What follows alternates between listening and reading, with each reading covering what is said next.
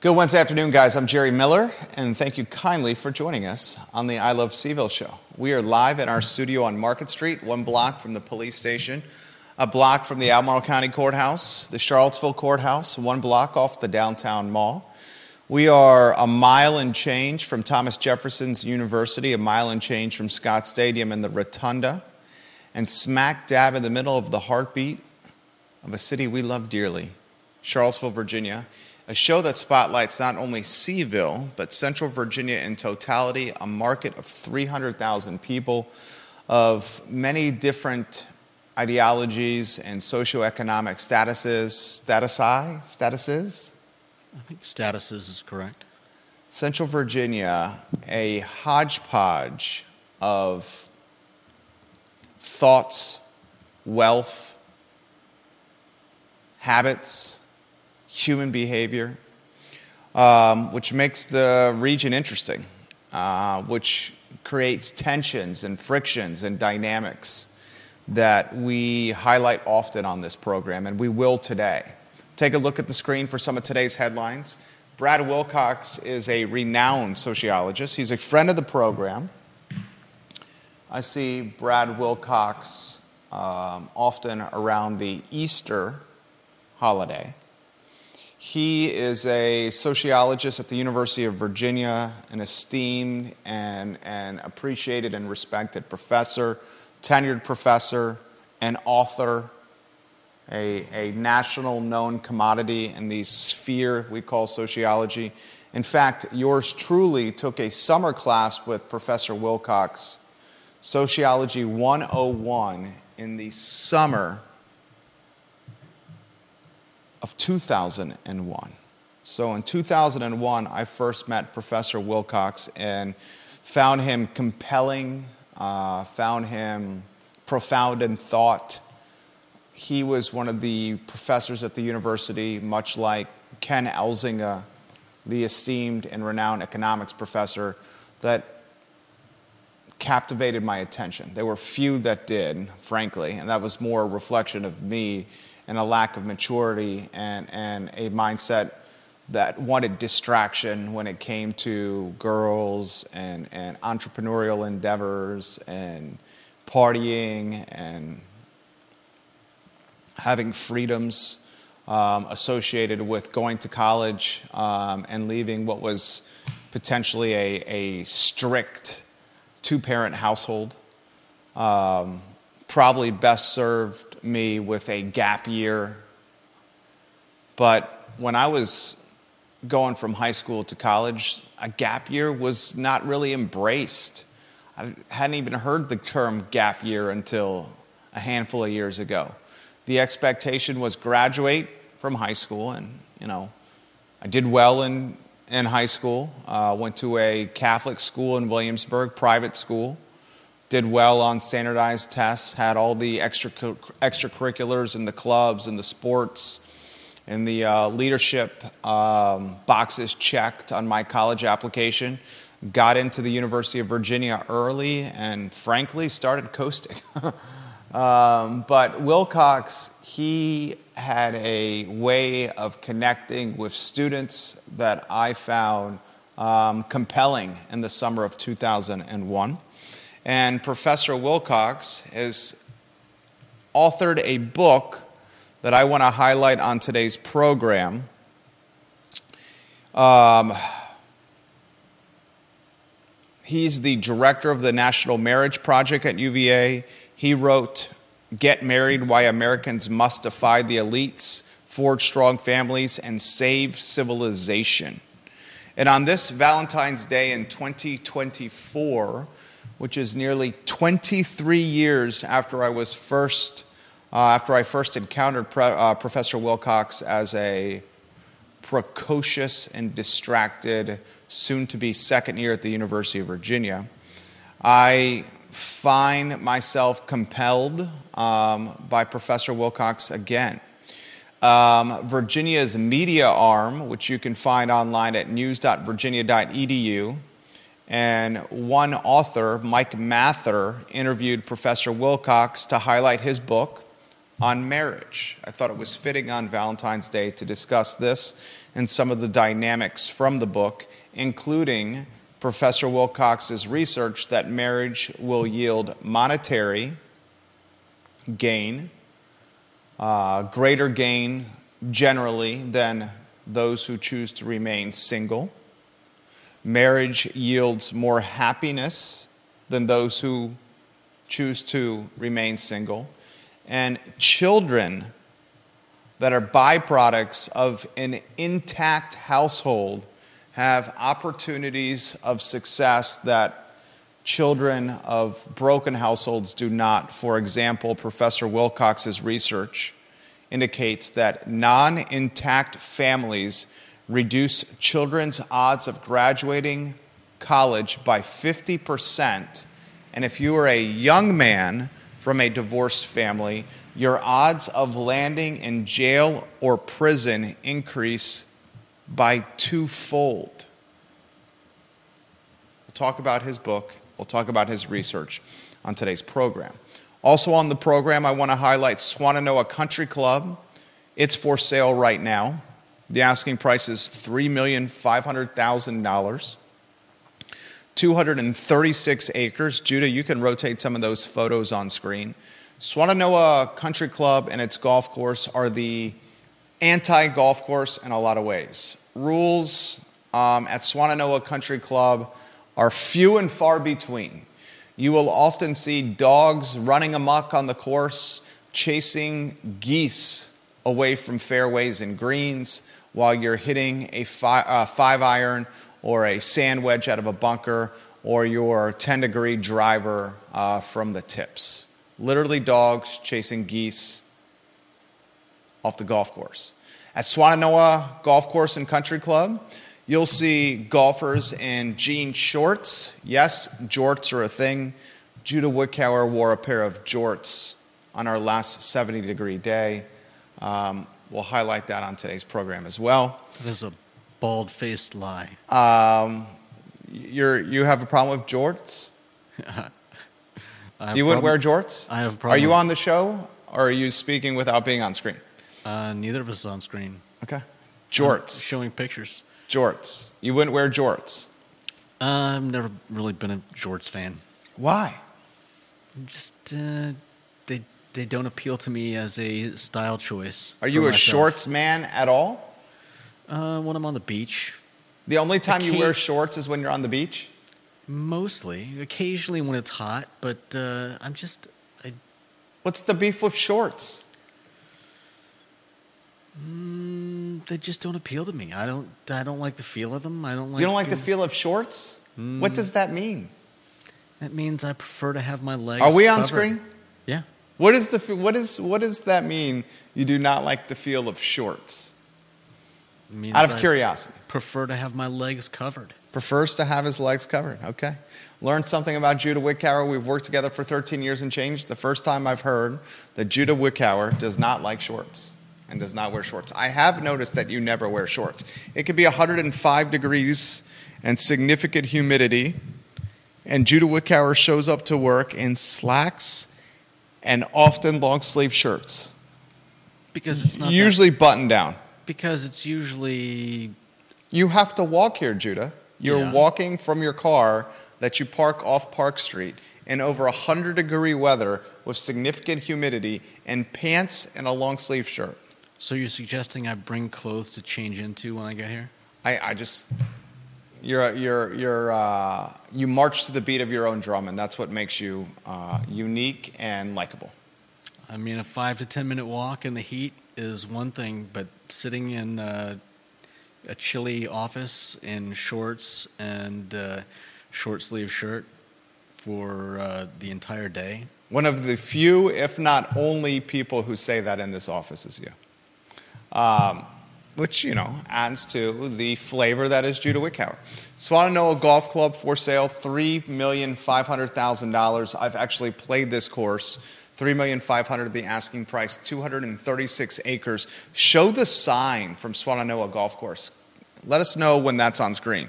It says literally on the sign outside the country club, country club in air quotes.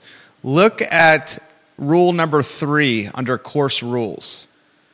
Must wear shirts. You must wear shirts at Swannanoa Golf Club, a rule that must be put on the sign outside the air quotes clubhouse. How do you know you're in the country? I have played this course. I have seen jorts, dogs chasing geese.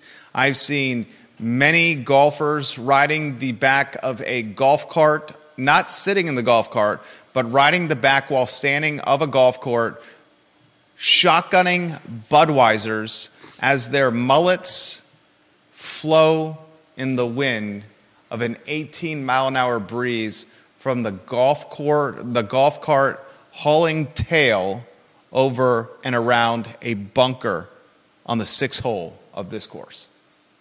You have not lived until you have seen one of the Shenandoah Valley's finest and jean shorts, jorts, a cutoff flannel red shirt, a meshed hat, mullet blowing in the wind, shotgunning Bud Heavies while standing on the back of a golf cart as it hauls tail down the six hole, weaving through and around bunkers. $3,500,000 asking price for 236 acres, an extraordinary opportunity as it's being marketed by Tim, is it Michelle? I would say it's Michelle of McLean Foster. Might be Mickle, Michael. He says the Swannanoa Country Club is a current, currently a beautiful, beloved golf course sited on the top of the Blue Ridge Mountains, 20 minutes west of Charlottesville, UVA and convenient to the valley. The property is being offered as is. It has great potential for residential development, vineyards. The owners make no representations regarding the golf course business. I would imagine the golf course business is struggling mightily. That's me offering that perspective. That's not in the listing. The Swannanoa property is located adjacent to the Shenandoah National Park, the Blue Ridge Parkway near Wintergreen, and the Crozet Tunnel. This is breaking news. You'll see this in the traditional media cycle. Um, this is part of the late Phil Delaney estate that's being um, piecemealed um, by you know, slowly coming to the market by his chair, by his heirs in the next generation. Remember the uh, former, was it Virginia Oil? Site on Ivy Road is currently on the market with um, the fantastic real estate firm Frank Hardy, front of the program, having that listing. In, in the last few weeks, we've highlighted two fairly established uh, Deep Throat, I, I, thought the same. I'll get to your comment here in a matter of moments. In the last few weeks, we've highlighted two fairly established um, commodities that have hit the for sale market. We let you know, we broke this news that Whitehall Vineyards is for sale. The asking price is $12 million for Whitehall Vineyards. And the asking price for Whitehall Vineyards at 12 million is a pretty substantial and massive property. Um, 172 acres, Whitehall, with a tasting room and a massive manor house that's 11 bedrooms and nine baths. $12 million for Whitehall, which was built in 1992. Actually, it's 210 acres. I stand corrected. I apologize. 210 acres. Now, Swannanoa, the asking price, and I'll share the listing on the social feeds this show airs on, has an asking price of 236 acres, or has an acreage of 236 acres and an asking price of 3,500,000. I thought the same thing that Deep Throat just DM me. And I'll read his if you want to put his photo on screen. 15,000 per acre. How is that not a bargain? And he says, You think Swannanoa is a development opportunity rather than a sale of going concern public course. I think it's definitely, definitely a uh, development opportunity and not a golf course. I'm going to take the link for Swannanoa, I'm going to put it in the comment section of my Facebook page, Charlottesville Oil, thank you. I'm going to put it in the comment section of I Love CVille, the comment section of the I Love CVille group, the comment section of LinkedIn, and I'm going to put it in the Twitter thread of this talk show, literally as we speak, so you, the viewer and listener, can have an opportunity to uh, view yourself what we're talking about. So it's on Twitter now. 3.5 million asking price.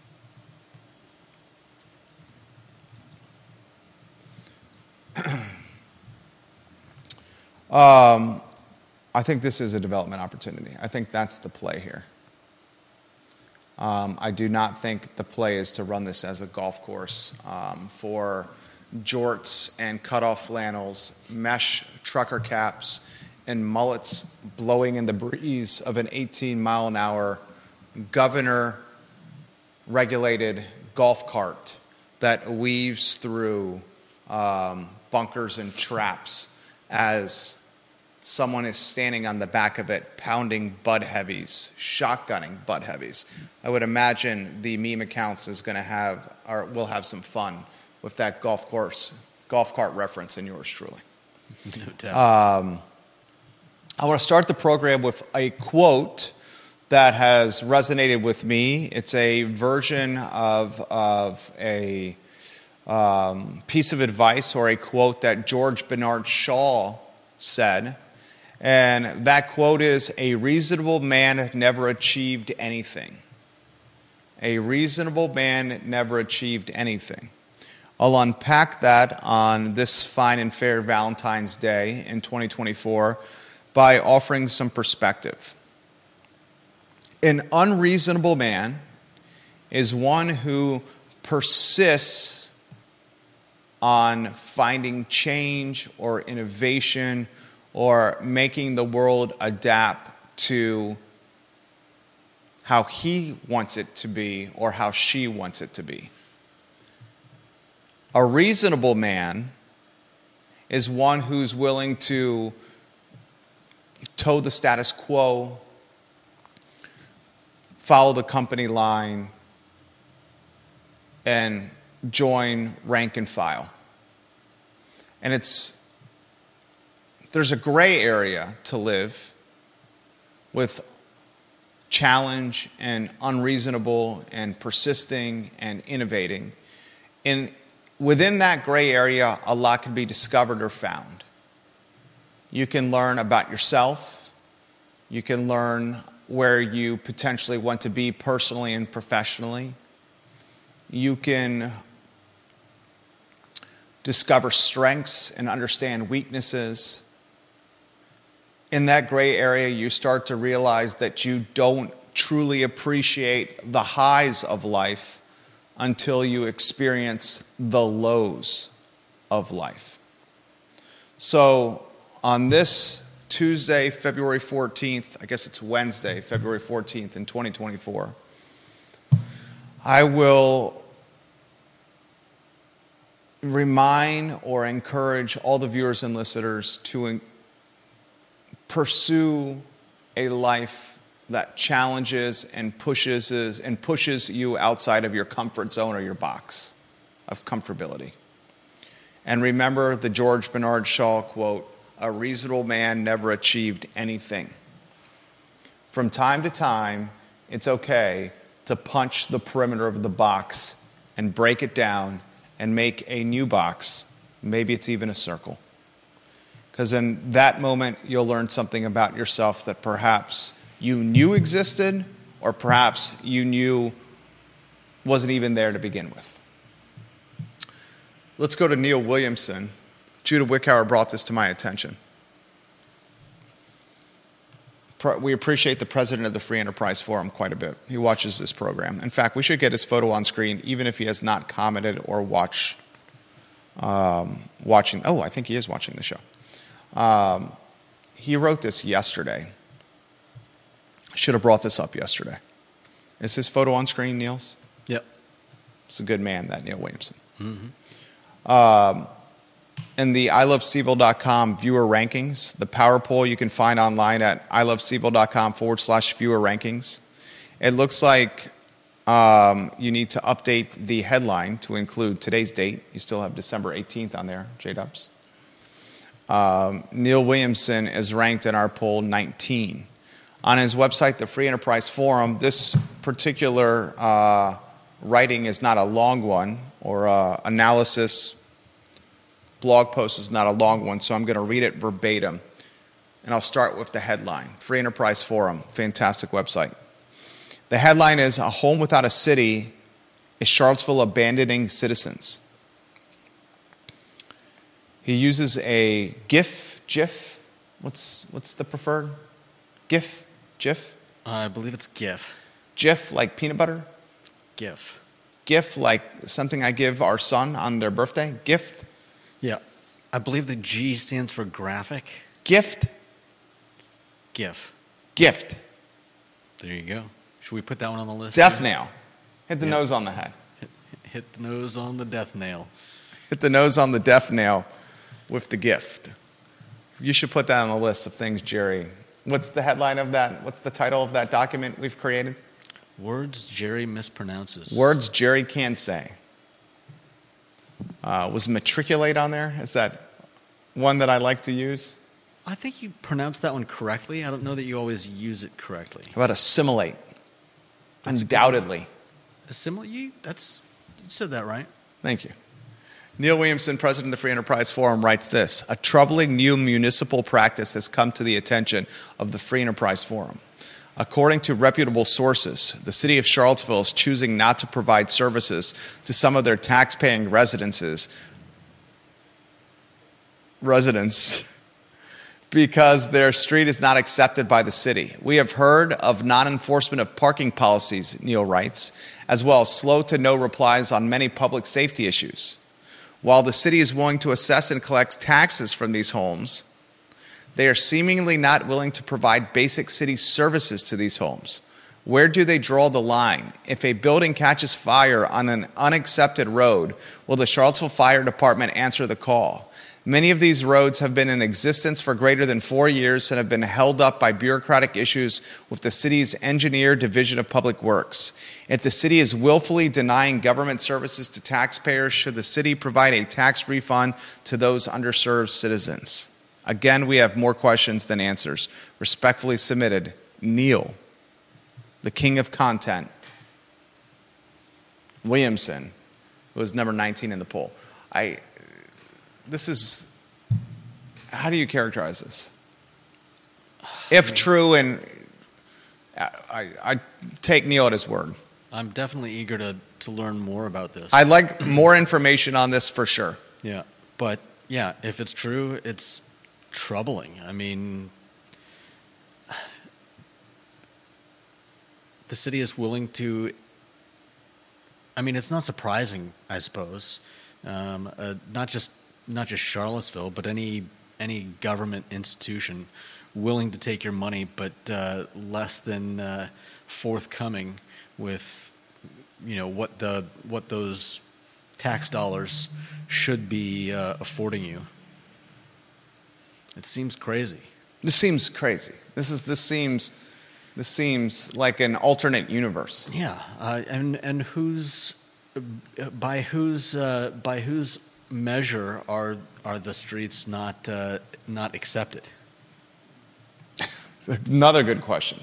Who's the barometer of acceptance is what you're basically asking. Yeah, and if you're any like is I don't know. I it just blows my mind. Like, do they? Does that street become like an independent entity that's outside of the scope of the city? And Like, why are they not um, providing the services? or some ha- some, I guess, uh, guideline for making those areas accepted by the city? Is there? I, I just don't. You know, it's. I definitely want more information. Uh, Deep Throat says this for Neil Williamson, and he shares the link. Neil, I'm going to take the link that Deep Throat just sent us and send it to you. The city just lost its head engineer, he says. Here's the job posting link. The city of Charlottesville, Deep Throat says, just lost its head engineer, by the way. The job is posted online. I'm going to the link he's, he's uh, sharing, and he's right. The city engineer performs complex technical and administrative work directly in overseeing engineering.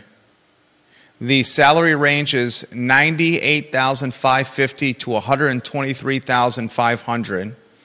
The city engineer is asked to perform complex technical and administrative work directly and directing and overseeing engineering projects for the city. Areas of work include, but are not limited to, traffic engineering, sidewalks, drainage, stormwater, erosion, sediment control, road and bridge construction, repair and inspections of bridges and retaining walls, construction support, and public private pro- uh, project collaboration for utilities and land development. The position has supervisory responsibilities over division personnel, such as other engineers, project managers, inspectors the position reports to the Public Works Director. If you'd like to apply, here's the link. Wow. So, Neil, I'm going to take this and I'm going to message this to you right now, and perhaps this could offer more background and color on what you wrote yesterday on the Free Enterprise Forum. If I was a tax-paying citizen in the city and I was not getting, um, and Neil, I just Facebook messaged it to you. It's in your Facebook message inbox now from Deep Throat. And I was, and this was happening to me. I would, I would ask, shouldn't I get some of my tax dollars back? Yeah, no doubt. Like, the city of Charlottesville is choosing not to provide services to some of their tax-paying residents because their street is not accepted by the city. What does that mean? Yeah. What does that mean? And he also asked some good questions about what what does that mean in terms of uh, if you have a problem, if uh, you have a problem that the city would normally take care of, like a fire, or uh, you know, or somebody something that would require uh, police presence. Like I said, are you just living in like undiscovered country somehow? Like, I'm sorry, we don't go there. Yeah. And where is it in Charlottesville? Yeah. John Blair, watching the program, number two in the family, put his photo on screen. He says, on the Afton Mountain topic today, on the Afton Mountain topic, today Augusta County got a $500,000 brownfield grant to water wastewater work on Afton Mountain, Afton Mountain. I think this could turn into a major development if an owner can assemble these properties together. Both Augusta County and Nelson County, as well as Waynesboro, are staunchly behind redeveloping that area. Here is a link to the grant press release, and he shares it in the LinkedIn comments of uh, the show that's airing on that platform. Wow, John, I didn't know that. He says, on the Afton Mountain topic you're covering today, Augusta County got a $500,000 brownfield grant to water and wastewater work on Afton Mountain. And he says he believes this could turn into a major development if an owner can assemble these properties together. Both Augusta County and Nelson County, as well as Waynesboro, are staunchly behind redeveloping that area. Swannanoa is not that far from Charlottesville. In the listing, which I shared online, it says it is I wouldn't say it's 20 minutes. It says 20 minutes west of Charlottesville. That's a little smoke and mirrors there. It's a little longer than 20 minutes, but there's a lot of opportunity here. I would also love to see if uh, Sir Neil Williamson has more um, perspective that he can share because we would love to highlight it on the show. Johnny Ornalis, Guadalajara, El Mariachi, and Mexicali, welcome to the program. Kevin Yancey, Philip Dow, Ginny Hu, welcome to the program. Thank you kindly for joining us. TV station down the road is watching us, as well as one of the reporters at the local newspaper. Thank you kindly for joining us on the show. Um, Carly Wagner watching the program. Let's get Carly's photo on screen. Carly is number three in the family. She's actually an engineer by trade and also a licensed realtor as well. She's offering perspective on the marriage piece and the engineering piece.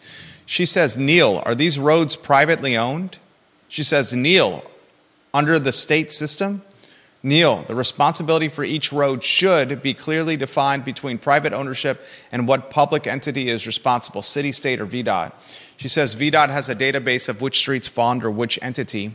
That's rather low for such a role. She's talking about the compensation for the city engineer. One of the reasons, and Lloyd Snook and Juan Diego Wade will be on Friday's edition of Real Talk with Keith Smith, live and in studio, Friday at 10:15 a.m. We have the mayor of Charlottesville and the former mayor of Charlottesville, who's a current city councilor. Juan Diego Wade, Lloyd Snook, and Brian Pinkston have shown um, early signs that they are going to raise the real estate tax rate from 96 cents uh, per hundred to an even dollar per hundred and they highlighted the need to raise the real estate tax rate from 96 cents to a dollar even because they want to compensate current city employees and future city employees to a higher tune to attract more talent and to retain talent. I believe they've already raised some some of the uh, the pay scales for some of those. And we have no problem uh, with. Uh, paying people what they deserve. Paying people more money. We have no problem. We're all for that.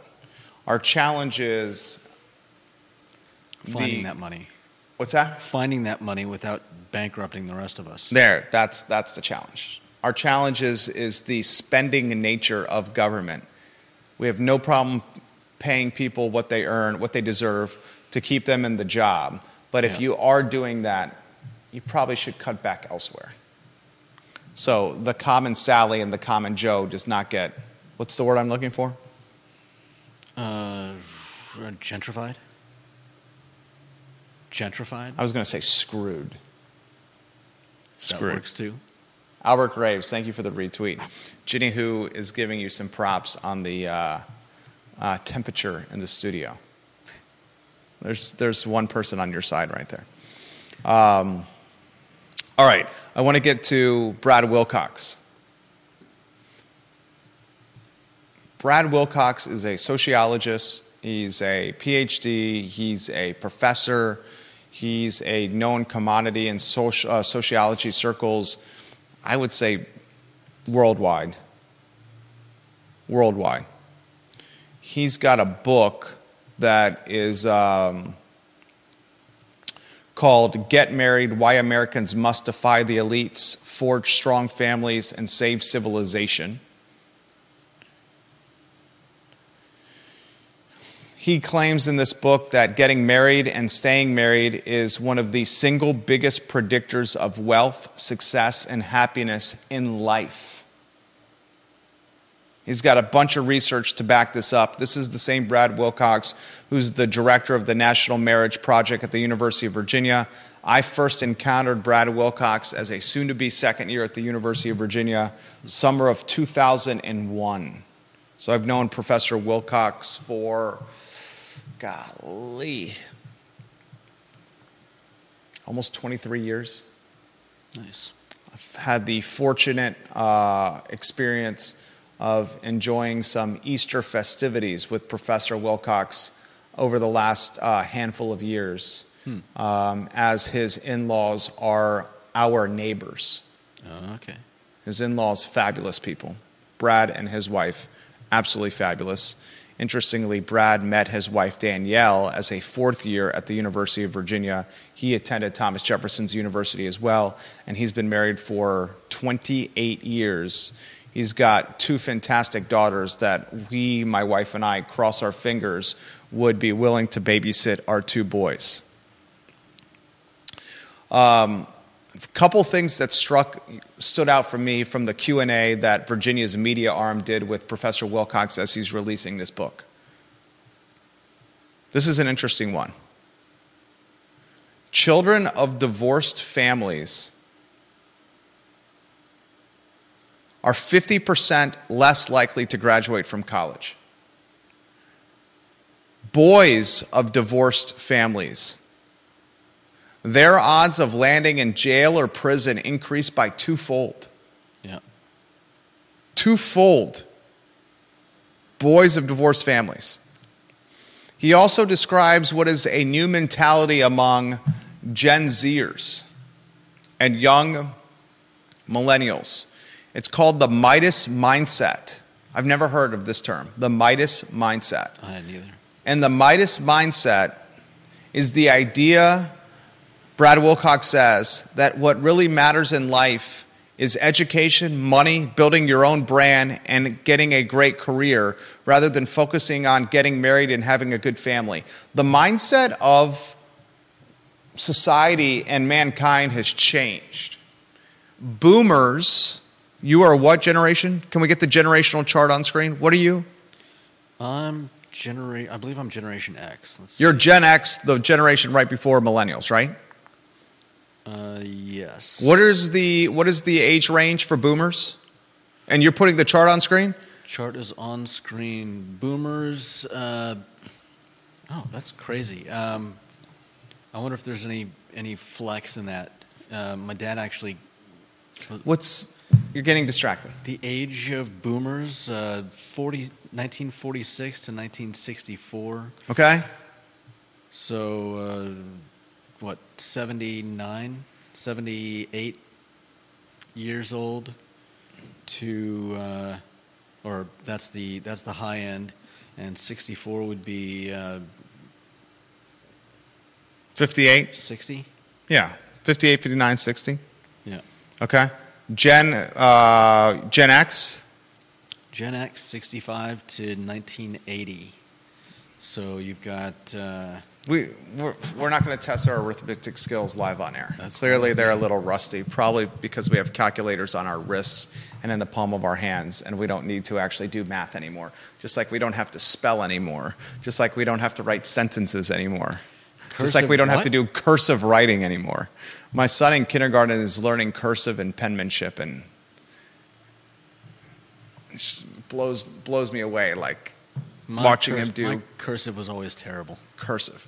Here's the point of what we're getting at boomers, Gen Xers, and I would even make the argument for old millennials. The expectation was graduate high school, go to college,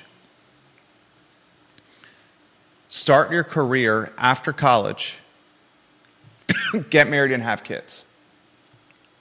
Young millennials, Gen Zers, what's Gen Alpha range? Uh, they are the youngest about uh, 14 And the oldest? or Tw- 2010 to 2020 is what we're looking for. yeah i meant uh, I The meant, oldest is 14. i meant the earliest Yeah. Gen, young millennials, Gen Zers, and Gen Alpha, the mindset is not graduate high school, go to college, start a career, get married, and have kids. the mindset now is go finish high school, find yourself, discover yourself. Gap year, NEET, the acronym, not employed, educated, or training. yeah we just learned that term NEET. Not seeking employment, education, or training. NEET. Mm-hmm. And according to Professor Wilcox, this Midas mindset is one of the reasons he predicts more than one in three young adults will never marry. He said that will be a record. One in three young adults will never marry. That's why he encourages his students not to pursue the Midas mindset. He says his research indicates marriage is a more powerful predictor of happiness than money, than the degree on your wall or a job, and nothing compares to a good marriage when it comes to forging a meaningful and happy life, according to his research. Let's unpack this. it makes sense The money piece makes perfect sense. You get married, if you have dual income, you're going to have more money. If you get married, even if you have a singular income, you're going to probably be budgeting and more conservative with your finances because you have other mouths to feed. No doubt. You get married, probably your likelihood of getting a mortgage and owning a home increases. You get married, the likelihood of savings is going to increase because you have to plan for the worst in some circumstances. Yeah.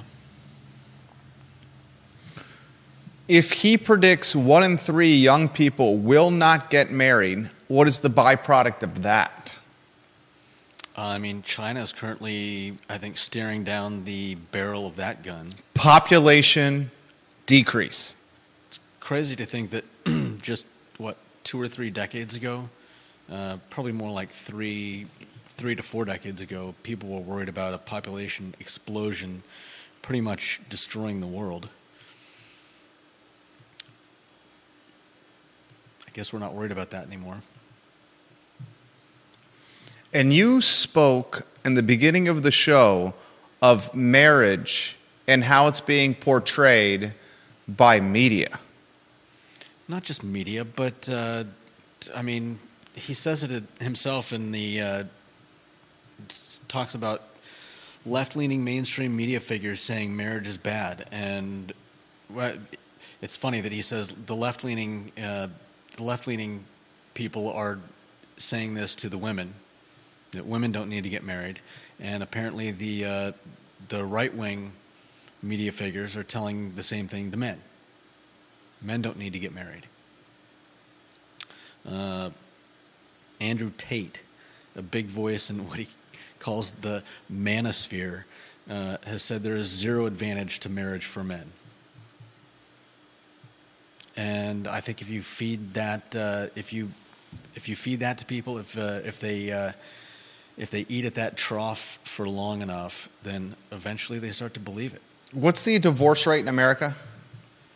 Um, I think it's probably about fifty percent. I think that's been pretty standard across the board.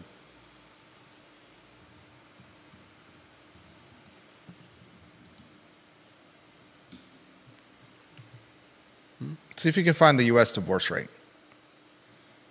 I guess I was wrong. Um, the reality, uh, it's commonly said that half of all first marriages end in divorce. However, the reality is more complex. The American Psychological Association estimates that the probability of a first marriage ending in divorce within the first 10 years is approximately 33% in 2023. Still pretty high number. Yeah, one in three.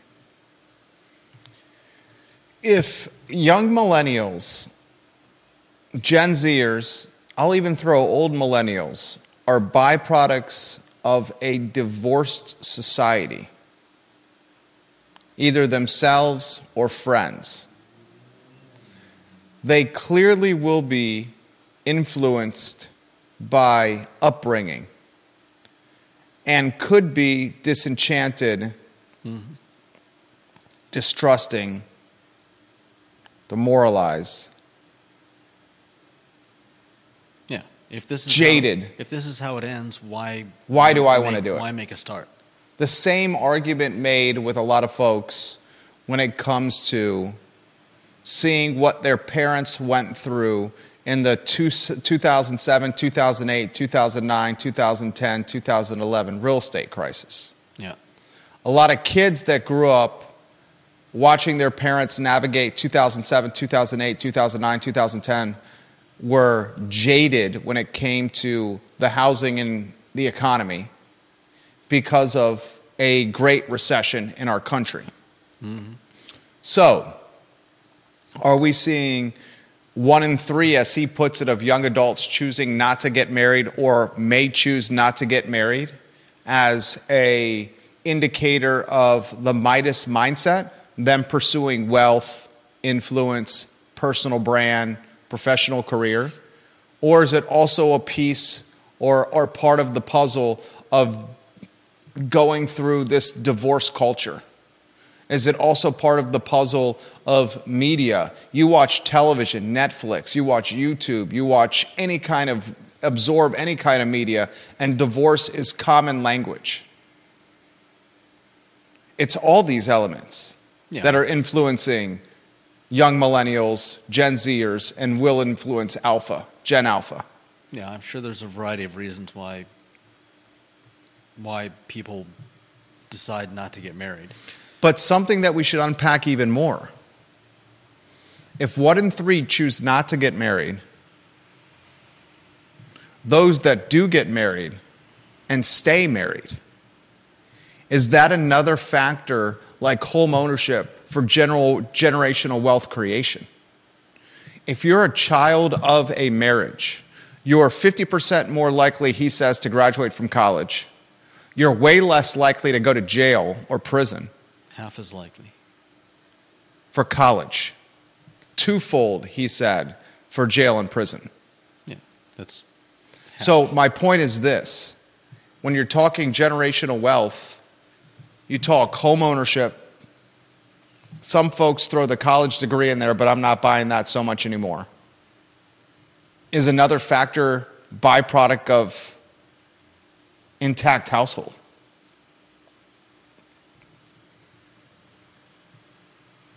yeah. I think uh, I think there, there's going to be a variety of reasons that uh, that that make people make the decisions they make. Some of them are going to be uh, some of them um, some of them are going to be responses to uh, to marriages they've seen not work out. I think some of them are, as he mentioned, uh, they're going to be just a, a sense that uh, that it's all pointless or that it's not going to work out. That uh, that you know dating is changing and is no longer you know you no longer just like go to the hop and dance with a, a girl you know for Go to the hop? yeah What? What is the hop? Go to the hop and dance with a girl? What are you, Marty McFly? Is this the enchantment under the sea dance? exactly my point. I, there's a difference of opinion. Where's Biff? Yeah, where is Biff? Where's Doc Brown? Lost in time. Is he at the hop? You see what not getting married gets you? The photo is changing and his arm is disappearing. Yeah. Get the sports almanac, damn it. Go to the hop? I love Judah. All right. Personal question you don't have to answer if you don't want to. Challenging question and applicable question. You're a single man. Does this concern you? Are you going to go to the hop and look to find a partner? and what are your dancing skills like?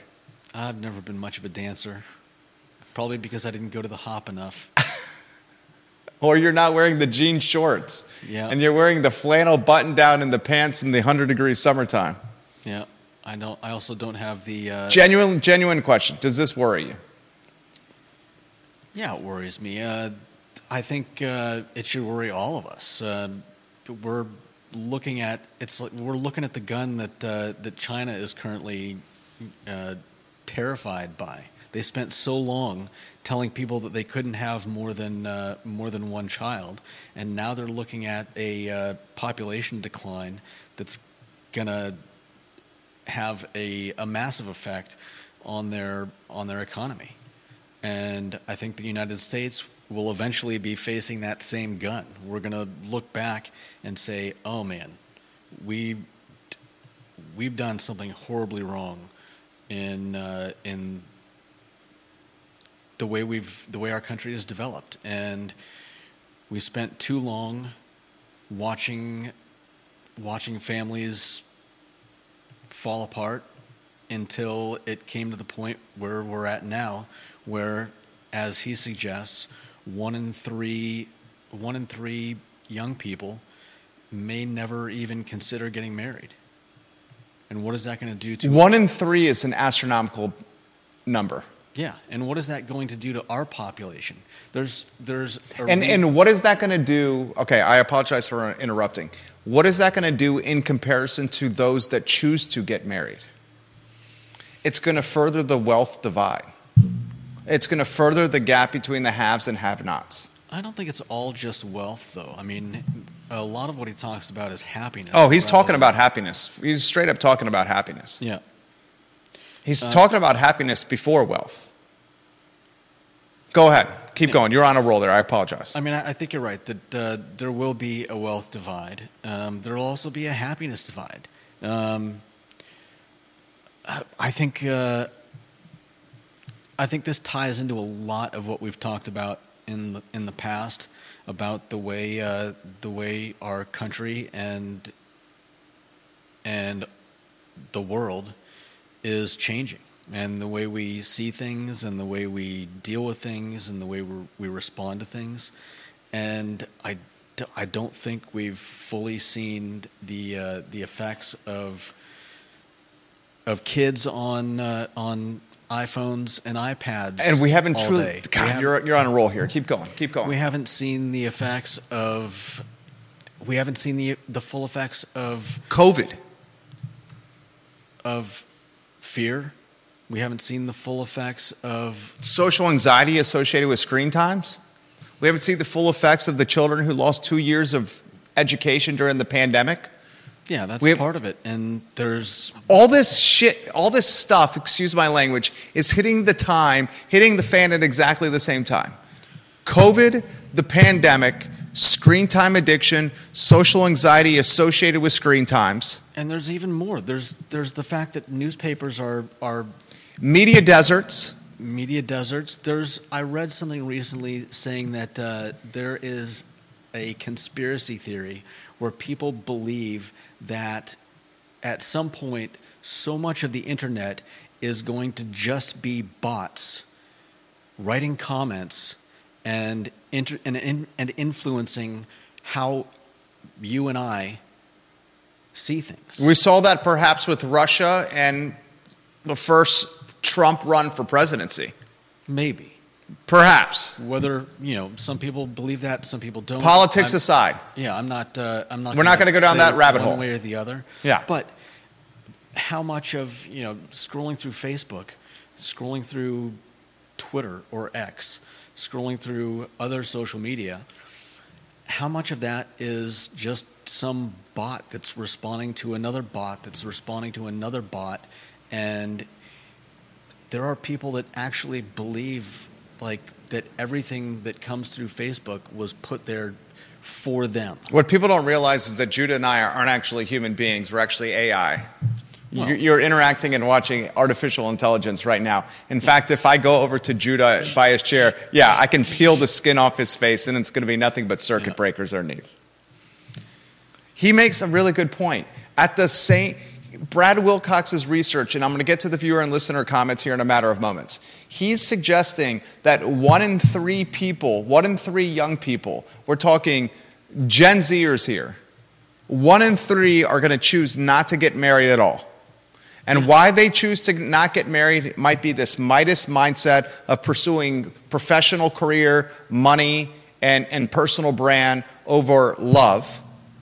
Or it could be because they're byproducts of a divorced generation.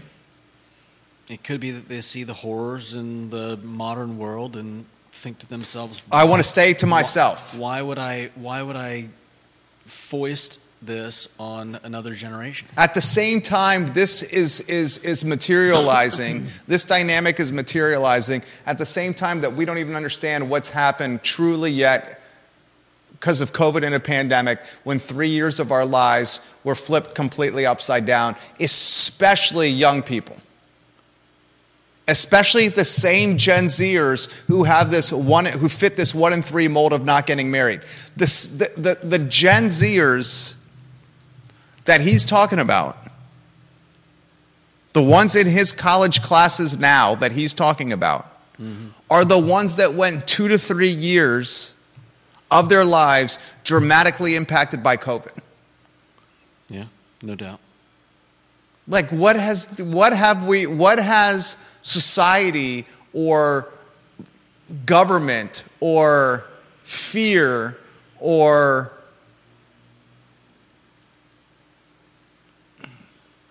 an exploited pandemic done to a generation of people? I don't think it's just the pandemic. I think, uh, I, you know, I think that uh, the reins have been out of our hands for a while, and we've been fortunate. I don't buy that. I don't buy that. That's a feared fear mentality. The reins are always in my hands. Yeah, uh, you, you're talking about yourself personally. I'm talking about on a broader scale, on a uh, on a on a civilizational scale.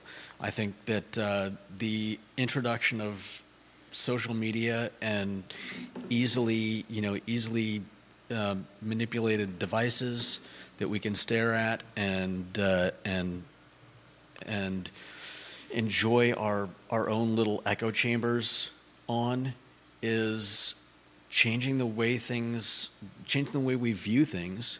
And i think for for a long enough time the uh, the direction that the that the horse and buggy was heading was generally favorable so nobody minded or really i think made much noise about the fact that hey who's got the reins and now we're getting to the point where we're starting to see some effects that should scare us, like, like what he's talking about.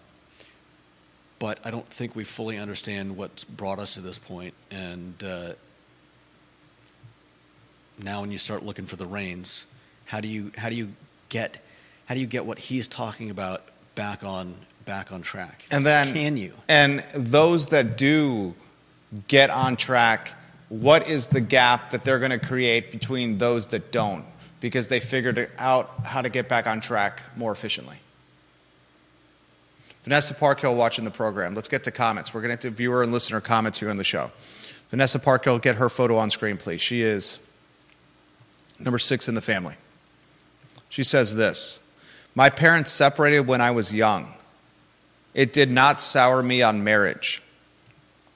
My husband and I have been together for over 30 years, and I know many couples who are similar. There are definitely still young people who believe in marriage. Finding your person is often the challenge, even for those who are looking for that relationship. No doubt. Carly Wagner watching the program. My parents also divorced when we were kids. Their marriage was so unhealthy and abusive in so many ways. I saw this impact my siblings negatively. It did not have me write off marriage, but rather decide to be sure who I married for the right reasons and commit to keeping the relationship healthy.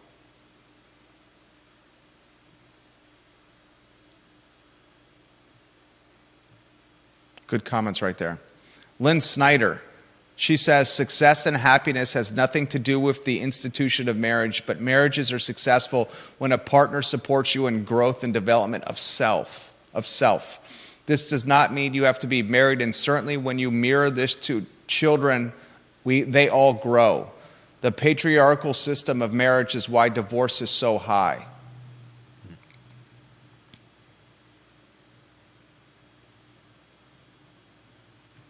Kate Shart's watching the program.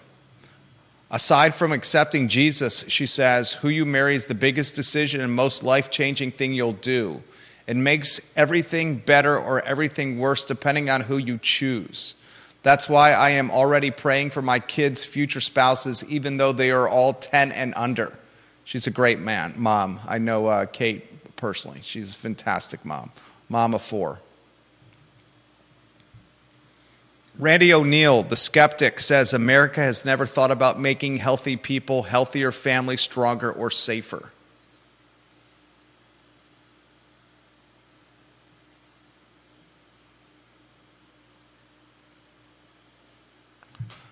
Bill McChesney says back in the day, the horse and buggy kept you from traveling outside your birth county. It also created the possibility you would marry your second cousin. Philip Dow says, oh. Amen, Kate Sharts.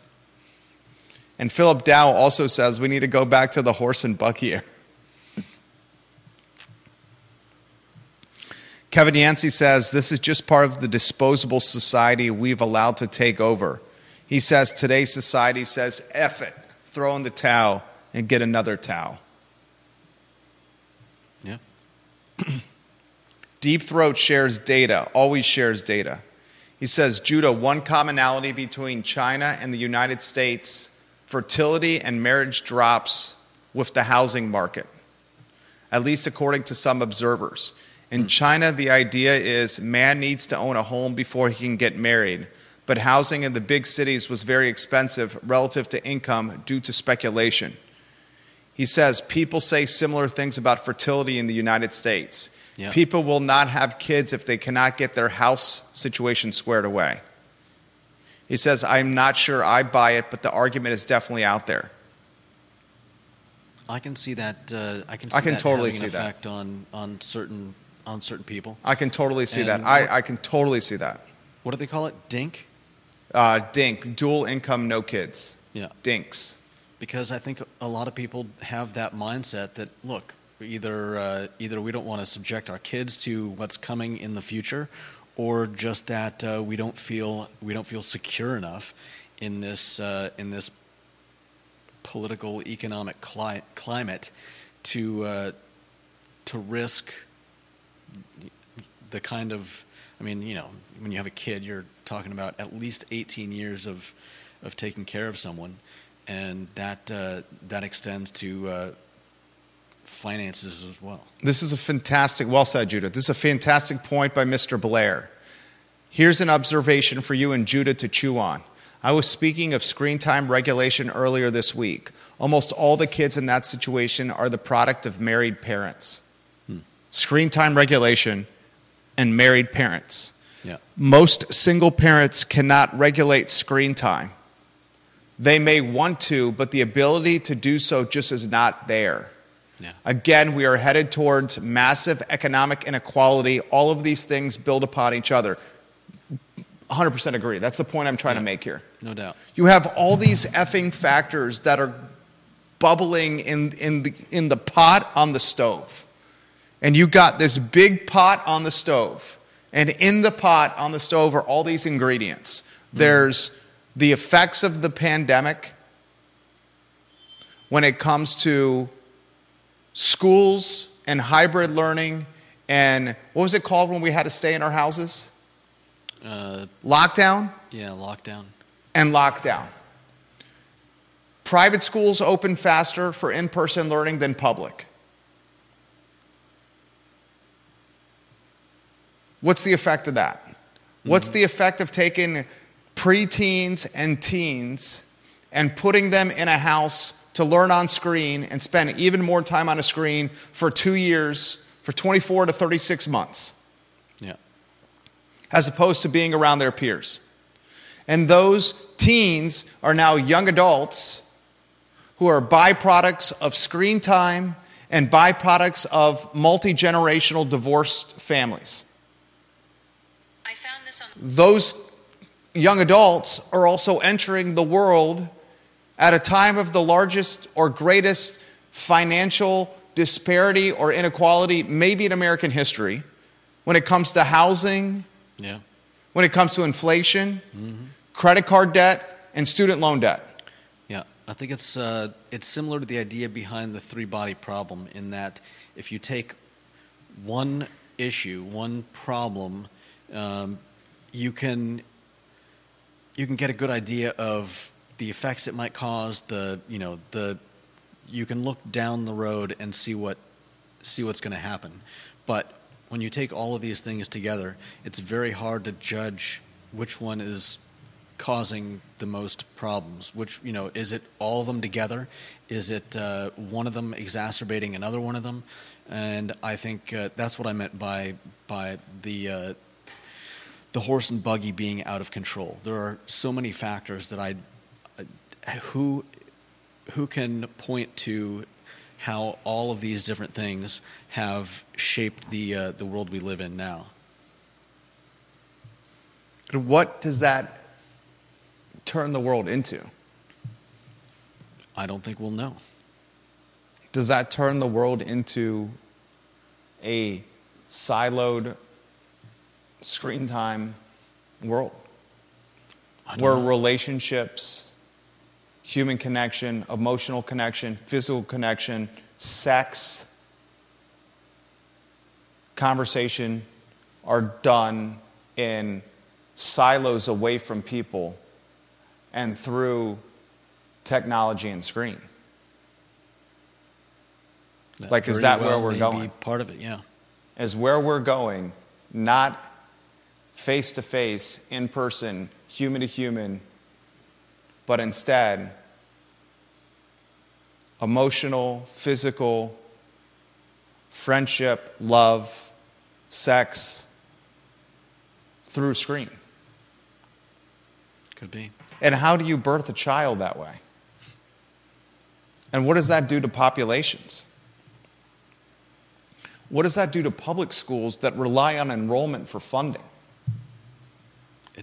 Like what does that do to those that choose to get married, have kids, create wealth through marriage? We see wealth and marriage go hand in hand. Private education their kids. like Does that further divide in future generations with the haves and have nots? I It's think, effing terrifying. I think there are far reaching consequences, and I don't think we fully. This, he, he touches on, like I said, if you can, if you can look at. I need to get Brad on the show. If you can look at. Should I get Brad on the show? Sure. Like I, I, I will text Brad Wilcox. I will. I swear I will reach out to Brad Wilcox. I think it'd be fascinating to hear what he has to say in, in a in a broader, uh, more open uh, platform. I hope someone has reached out to Brad Wilcox and let him know we're getting, giving him props on this program. His uh, in-laws are neighbors. It's 145. We have the juicy details at 215. Uh, we can continue some of, the some of this discussion tomorrow. Unfortunately, I'm not getting to the Dave Matthews topic for a second straight day. I do have a Dave Matthews story I want to relay. He was nominated for the Rock and Roll Hall of Fame. The University of Virginia was also pummeled by the Pitt Panthers last night. Pittsburgh looked dynamic, like they were unstoppable. I'm, I'm not panicking when it comes to Virginia. I still think it's a tournament team. I'll close with what I started with. And what I started with was a George Bernard Shaw quote uh, that I found um, compelling, and that it's a reasonable man never achieved anything. You ask my wife, she would probably call me unreasonable. um, push yourself out of the status quo, push yourself out of the social box or what you think society expects of you, and do something different, something challenging, something that goes against safety and, and, and traditionalism, something that goes against the grain. And I think what you will find is you'll learn something about yourself that you may have known was there, but were afraid to pursue it, or you will find something about yourself that you may not have known was there at all. And I think you'll find that the highs in life um, require you to experience the lows first. Because when you've experienced the lows, then you know what the highs feel like and you want to pursue them even more.